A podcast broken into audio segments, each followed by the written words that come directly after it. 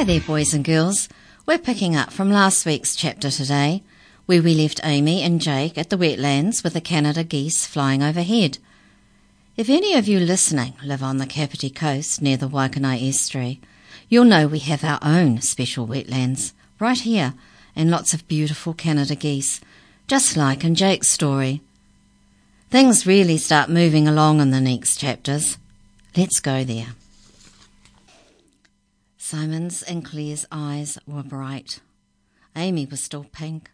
Peter's smile showed two dimples. Darren nodded to himself again. The geese had united them. All sorts of birds come to wetlands, Amy said. Geese, herons, dabchicks, heaps of ducks. Darren nodded on. Paradise ducks, shoveler ducks, grey ducks, mallard ducks, everybody duck, protested Simon. As I got into the cars, Matt appeared at the top of the beach path, surfboard under one arm. He glanced at the greens, then looked away. He's jealous because I'm with Peter, Jake thought. Green Group meeting, room six, lunchtime. Mrs. Hay read the notice in Friday's assembly with no expression on her face. At lunchtime, Peter wasn't there, just Claire, Simon, Darren, and Jake and Amy, who barged in last. Where's Wonder Woman? she demanded. Out of fashion already, are we? Jake's mouth opened angrily, but Darren spoke first. Another thing about runoff, if it's warm, it'll harm fish used to cool temperatures. The door opened and Peter came in. Sorry I'm late. I've been checking the advocate in the library. Wanted to see who runs the firm building the stadium. It's a guy called Ken Duncan. His wife's in Mum's church group, exclaimed Claire. She's really nice. Peter didn't look pleased at the interruption. I think we should meet him. Tell him what we're worried about. Meetings, muttered Amy. Talk. We have to do something. Like painting words on notice boards, suggested Jake. The meeting finished when Claire and Peter left for choir practice. They decided that Peter would write another letter to Ken Duncan asking if the Calcott Intermediate Green Group could meet him to discuss their concerns, etc., etc. Tell Mrs. Hay, said Mr. White, turning up the cuffs of a bright orange jumper. It's polite. Amy was muttering again, not politely, as she left. Simon rolled his eyes at Jake, who grinned. Darren saw the grin. What are you picking on Amy for? Jake felt startled. Then he felt annoyed at this four eyed geek. Because she's too wrapped up in herself to think of anyone else. You don't know what you're talking about. Darren headed for the corridor. Jake? It took a second to recognize the voice. Amy was approaching him. There's this environment handbook the Conservation Department gave us. She thrust a spiral backed notebook at Jake. Every Green Group member gets one. Thanks, said Jake, as flatly as possible. Amy hesitated. Your dad works with building firms. Could he get us a copy of the Resource Management Act? Jake looked blank. The what? It's put out by the government. Says what you're not allowed to do to places like the wetlands. I was going to get Peter, but. It's hard for her to ask favours, Jake realised. I'll see. Okay. Amy strode off. It's hard for her to say thanks, too, Jake decided. Jake was pleased to get down to Back Beach's surf on Saturday morning. It seemed ages since he'd gone, and he was glad to get out of the house. His father had not been happy when Jake passed on Amy's request about the Resource Management Act. What's the point, son? The stadium's going to be a real asset to this town. Why get yourself on the side of a noisy minority? Jake shrugged. He didn't want to be on Amy's side. But he felt annoyed to hear his dad putting down the greens. You never used to mind being on the minority side, Jake's mum interrupted. Mr. Bremner put on his be reasonable face. I've other people to think about now. It was his parents' second disagreement of the morning. They'd already clashed over Ruth Rivers' column in the paper. She'd criticised Peter's wetlands letter. Children misled by trendy teachers. Time schools met the real world. Jake felt pleased he wasn't there when Mrs. Hay read the comments. He felt angry at Peter being picked on and amused at Mr. White being called trendy. His parents weren't amused. His mum said Ruth Rivers wanted kids wearing ties to school and saluting the flag. His father said that was better than trying to stop others improving the community. In spite of its thudding waves and squawking gulls, Back Beach seemed quiet. Do you take your own bags to the supermarket? Jake asked his mum as he sat in her studio on Saturday afternoon. Then fewer plastic bags get made and the environment isn't so messed up. Good idea, his mum grinned. I saw you reading the handbook. Green Group going okay? Dunno yet. Still finding out. Jake examined the pink stereo speakers, which were now a brilliant sky blue on top. Where are the cat and dog going? I'm not sure. I've been thinking of birds instead. Your dad reckons. Who's talking about me? Jake's father appeared in the doorway. This what you wanted, son? Jake stared at the thin typed booklet. The Resource Management Act, his dad explained. Parker McLean won't miss one copy. As Jake's mum slid an arm through his, he added, Sorry if I was grumpy yesterday, mate. There's a lot of sides to this business. Jake escaped from the studio as his parents got soppy. I don't care what side I'm on, he thought, so long as Peter's on it too. Jake? Monday morning, and again a girl's voice spoke his name. But this time it was Peter. Passing boys stared jealously. Close up, Peter's brown eyes seemed bigger than ever. That guy, Ken Duncan, the one building the stadium, he rang last night. He'd like to meet us. That's quick. Jake wished he could think of something cooler to say. He was really nice. Said he'd heard of us, and it's excellent we're concerned about the environment. Claire arrived. Mrs. Duncan said she'd mention us to him. I talked to her at church. Hmm. Our prayers are answered, Simon had joined the growing group. Peter took no notice. Mr. Duncan said he could see us tomorrow afternoon. We'd better decide what to say. They decided at morning interval, without Amy. She was still picking up rubbish for Mrs. Hay. Jake thought their meeting was much better as a result. Be polite, urged Mr. White. Stick to the facts. Another point. Darren's glasses flashed. Whitebait use wetlands beside rivers to feed and grow. Now there's fewer wetlands, so there's fewer whitebait. Jake decided that Darren looked like a whitebait himself. Amy was obviously annoyed she'd missed the Monday meeting. Her mouth was still turned down as they met in the car park after school on Tuesday. Remember, I'm not coming in, said Mr. White, who wore a hand knitted green jersey and baggy brown suit. Better if you state your own case. Amy's mouth turned down another notch as Mrs. Hay appeared. I hope you have a useful meeting. The principal didn't sound enthusiastic. Make sure you listen. Every issue has several sides. That word again, Jake thought. And I know I can trust you to be polite and mature. Hmm. Mrs. Hay looked at Amy. As she climbed into Claire's mother's car, Amy's mouth looked like a bulldog's. Duncan Enterprises Limited occupied the third floor of a downtown building. Parker McLean, Jake's dad's firm, was on the second floor. A lift took the six kids up. A receptionist swept them into a blue carpeted, green ferned, yellow armchaired area that reminded Jake of his mum's sculptures. Mr. Duncan will see you soon. She drifted off without looking at them. They sat in silence. Amy's mouth hadn't relaxed. Darren blinked behind his glasses. Claire and Simon looked nervous. Jake swallowed.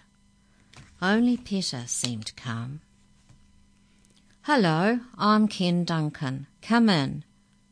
He looks like a surfie, Jake thought, as they stared at the fair haired figure in a non baggy blue suit. I'm rapt to meet people who know Back Beach. Mr. Duncan led them into an office with more carpet, ferns, and chairs. I used to surf there about two centuries back. He is a surfer. Jake felt delighted. Was a surfer, anyway. He'll be on. Outside. Everybody was seated. Nobody wanted a cup of coffee. Well, now, said the director of Duncan Enterprises, what can I do for you? As Amy's mouth opened, Peter spoke. Thank you for sparing us the time. Mr. Duncan smiled at Peter. Peter smiled back, showing both dimples. Jake gulped quietly. Amy snorted loudly. My pleasure, the fair haired man said. I like to see young people getting involved in community issues. So, which aspects of the sports stadium worry you? All of it, snapped Amy. Jake saw Simon wince. Mr. Duncan raised his eyebrows, then smiled again. Can you be more exact? Claire's quiet voice spoke. We're worried the building noise will frighten the birds. They won't come and breed. If they don't come this year, they might not come in the future. There's a runoff too, Simon added quickly as Amy's mouth reopened. Water from car parks and roofs could have chemicals that poison the wetlands.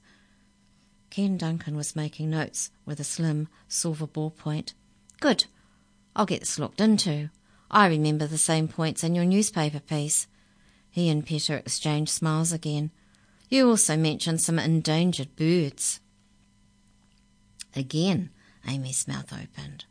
This time, Peter beat her. There's a bittern. It's like a heron, but smaller and really shy. Bitterns are getting rarer as wetlands disappear. There's none been seen around here for ages.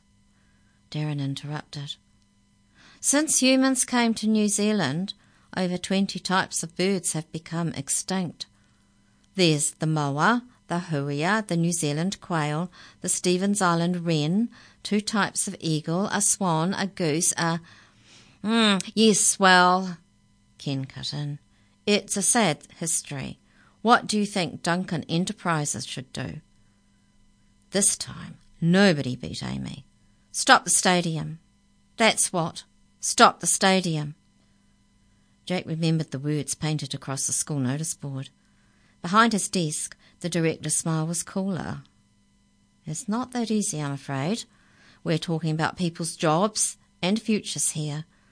It's not easy for the birds either, Amy shot back, or the fish and plants. They've been here a lot longer than any people. How about their futures? Mr. Duncan looked impatient as Darren spoke again. It's not wise to build near the coast anyway. Global warming means the sea level could rise by half a metre in the next century. Mr. Duncan's smile was back. It was an amused smile. Jake saw. Amy saw it too. What's so fun? She got out before Simon hurriedly broke in a second time. What we said about runoff, that includes dirt from building. It could cloud the water so plants don't grow and fish can't feed. Fertilizer from lawns does the same, Claire added. She glanced anxiously at Amy. Ken Duncan nodded. I'll pass that on too. My board is still trying to make sense of the Resource Management Act. It's not easy trying to do something positive in a community these days. He paused, grinned, said, Good God, I sound like a. You don't care, do you? Amy's hands were clenched and her face pink. You don't care as long as your stupid stadium gets built. The other five greens stared at the carpet.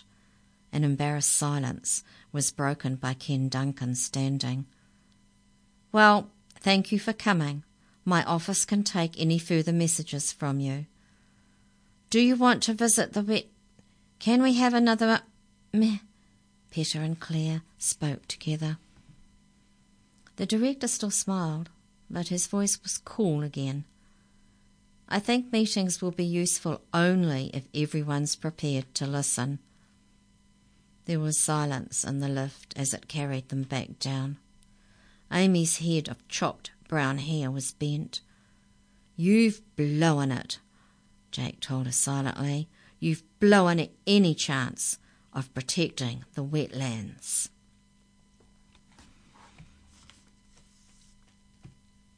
Jake's dad came home angry. Your green group saw Ken Duncan this afternoon, he asked. Jake nodded. You could have told me, his father snapped. I felt a right fool.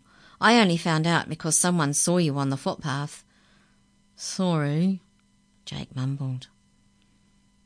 Later that evening, Jake's parents were talking in the studio. What can a bunch of kids do anyway? His father sounded tired. Jake could hear bits of his mother's words. Every bit helps, all adds up. Mr. Bremner sighed. Ken Duncan's a good guy. When those two got sacked for stealing from their mates at work last month, he made up the money himself. He just wants to help the town. Jake pictured the blonde ex surfie and his friendly smile. Dad's right. I'm wasting my time. But faces kept coming into his mind, not just Peter's face, but Claire's and Simon's and Darren's and, though he tried to blot it out, Amy's.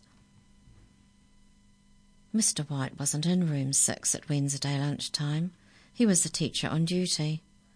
Jake saw him patrolling the playground in black shoes with laces, brown trousers with turn-ups, fawn jacket with elbow patches. The other five kids were there. Jake could feel the tension when he came in. We gotta face it, Simon was saying. After yesterday, our chances of getting the stadium people to help are dead. Wetlands die, sooner or later, Darren said helpfully. The creeks feeding them bring in mud and dirt. They gradually silt up. Simon gave a half grin. Looks like our one's gonna die sooner instead of later. Claire said nothing. Peter, pushing back dark hair behind small, perfectly shaped ears, was silent also. Amy glowered at the floor. Jake looked at her. You should apologize. Amy's head jerked up. I'm not apologizing to someone who's ruining the wetlands. Peter spoke, polite but cool. I think Mr. Duncan would still listen if we talked to him properly. A snort from Amy. You would think that. He sucked you all in properly. Jake felt irritation rise. You don't even care about the wetlands. I do. Of course she does. Amy and Darren spoke together. You don't. Everyone was watching Jake. Peter's lips were parted. If you cared, you'd work with other people. Get them on our side. Ken Duncan's not a bad guy. He'd listen if you hadn't stuffed things up. A blue eyed glare was aimed at Jake. Then Claire said, I have to go to choir practice. We've got this big concert coming up. Peter stood.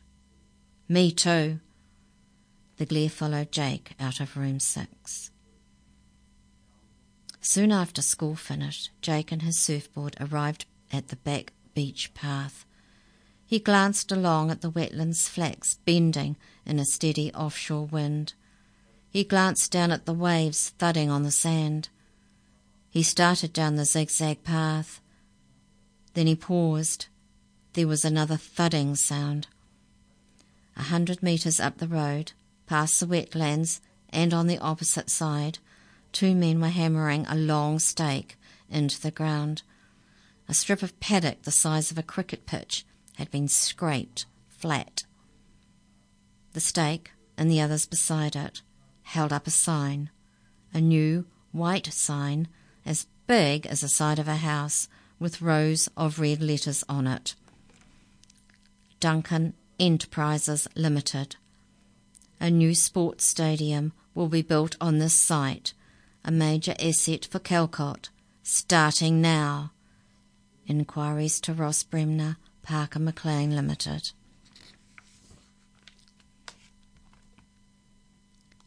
The offshore wind blew harder. Dust from the scraped ground billowed across the road. A greenfinch flying towards the wetlands ducked away. Once again, Jake found himself moving towards the stile. He carried his board over with him. Hey, maybe I can swamp surf. And hid it by one of the pine trees.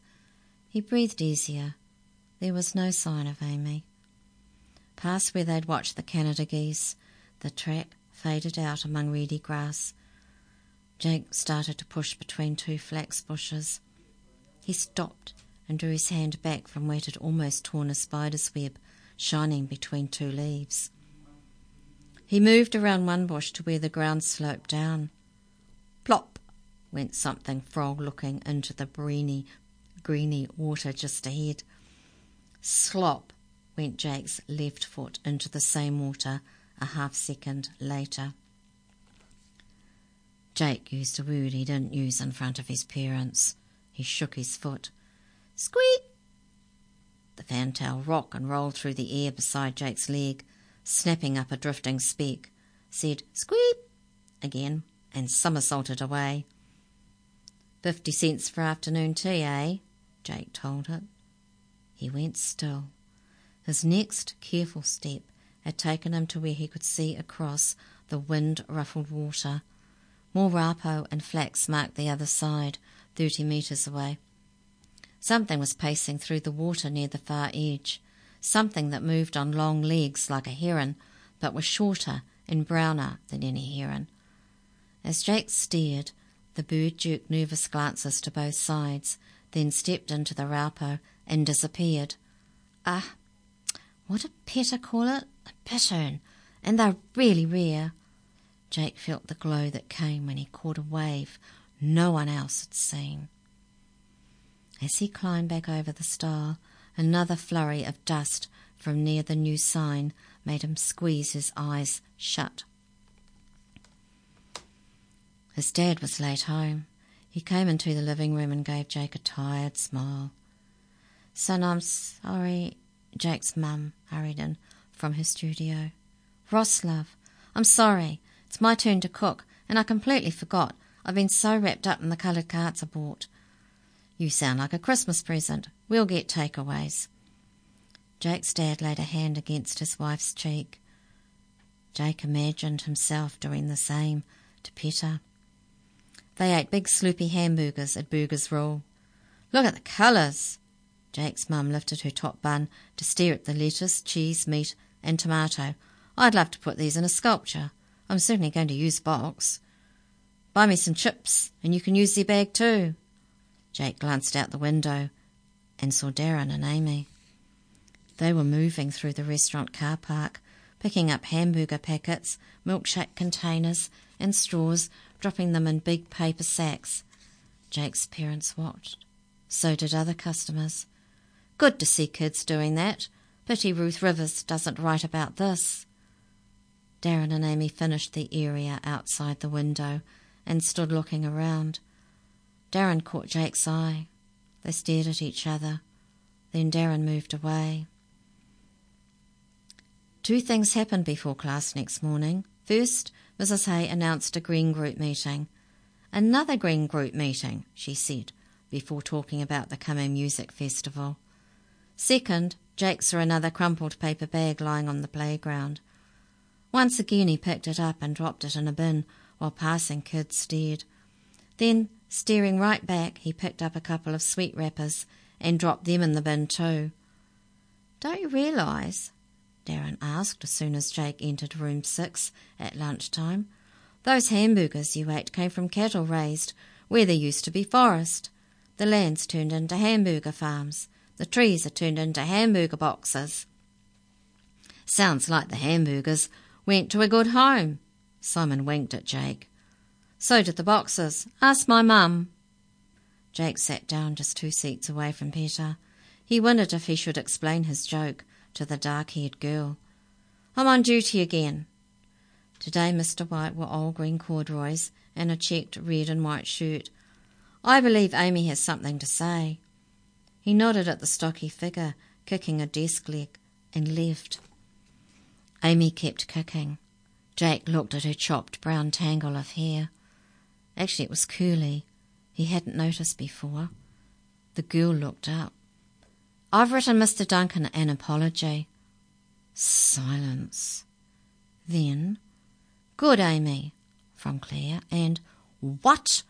from Simon. Amy stuck her jaw out. I told him I didn't mean to be rude.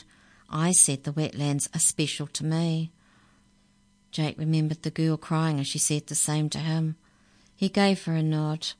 Peter said, That's cool, Amy. What did Mr. Duncan say? Amy shrugged. Haven't heard anything. You can ask. You're good at that. As they left room six, Simon raised eyebrows at Jake. Amazing, eh? Yeah, amazing, all right. What's amazing? Darren appeared beside them. Hearing what's her name apologise.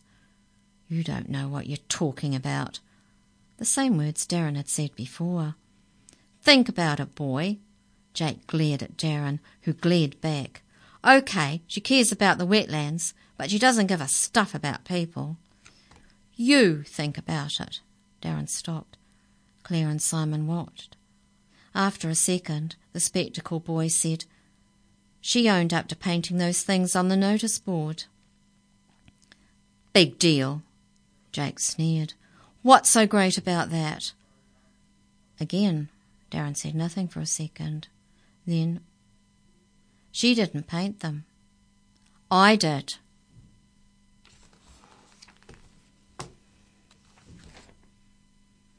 Wow, I didn't see that happening, did you? I really believed Amy had written those messages. I wonder if this will make Jake change his opinion of Amy. And what about Ken Duncan? Is he really a nice guy, helping the community? Hmm, I'm not sure. Maybe there'll be another meeting with him. Will it change things? Next time we'll find out. Do visit Otaki's Books & Co. If you're soon to start your cricket season at school, you'll find my book, Cricket Crazy, on the shelves. A great read and a real spur on for your cricket playing. Happy reading, guys. Till next time.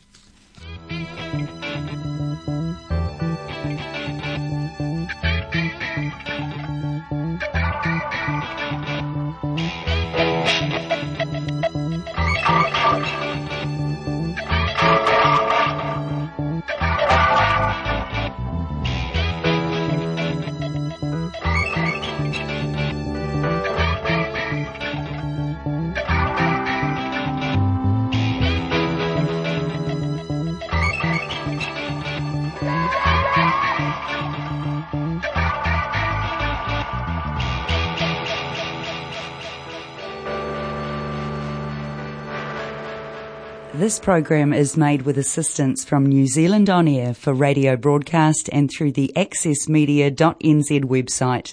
Thank you, New Zealand On Air.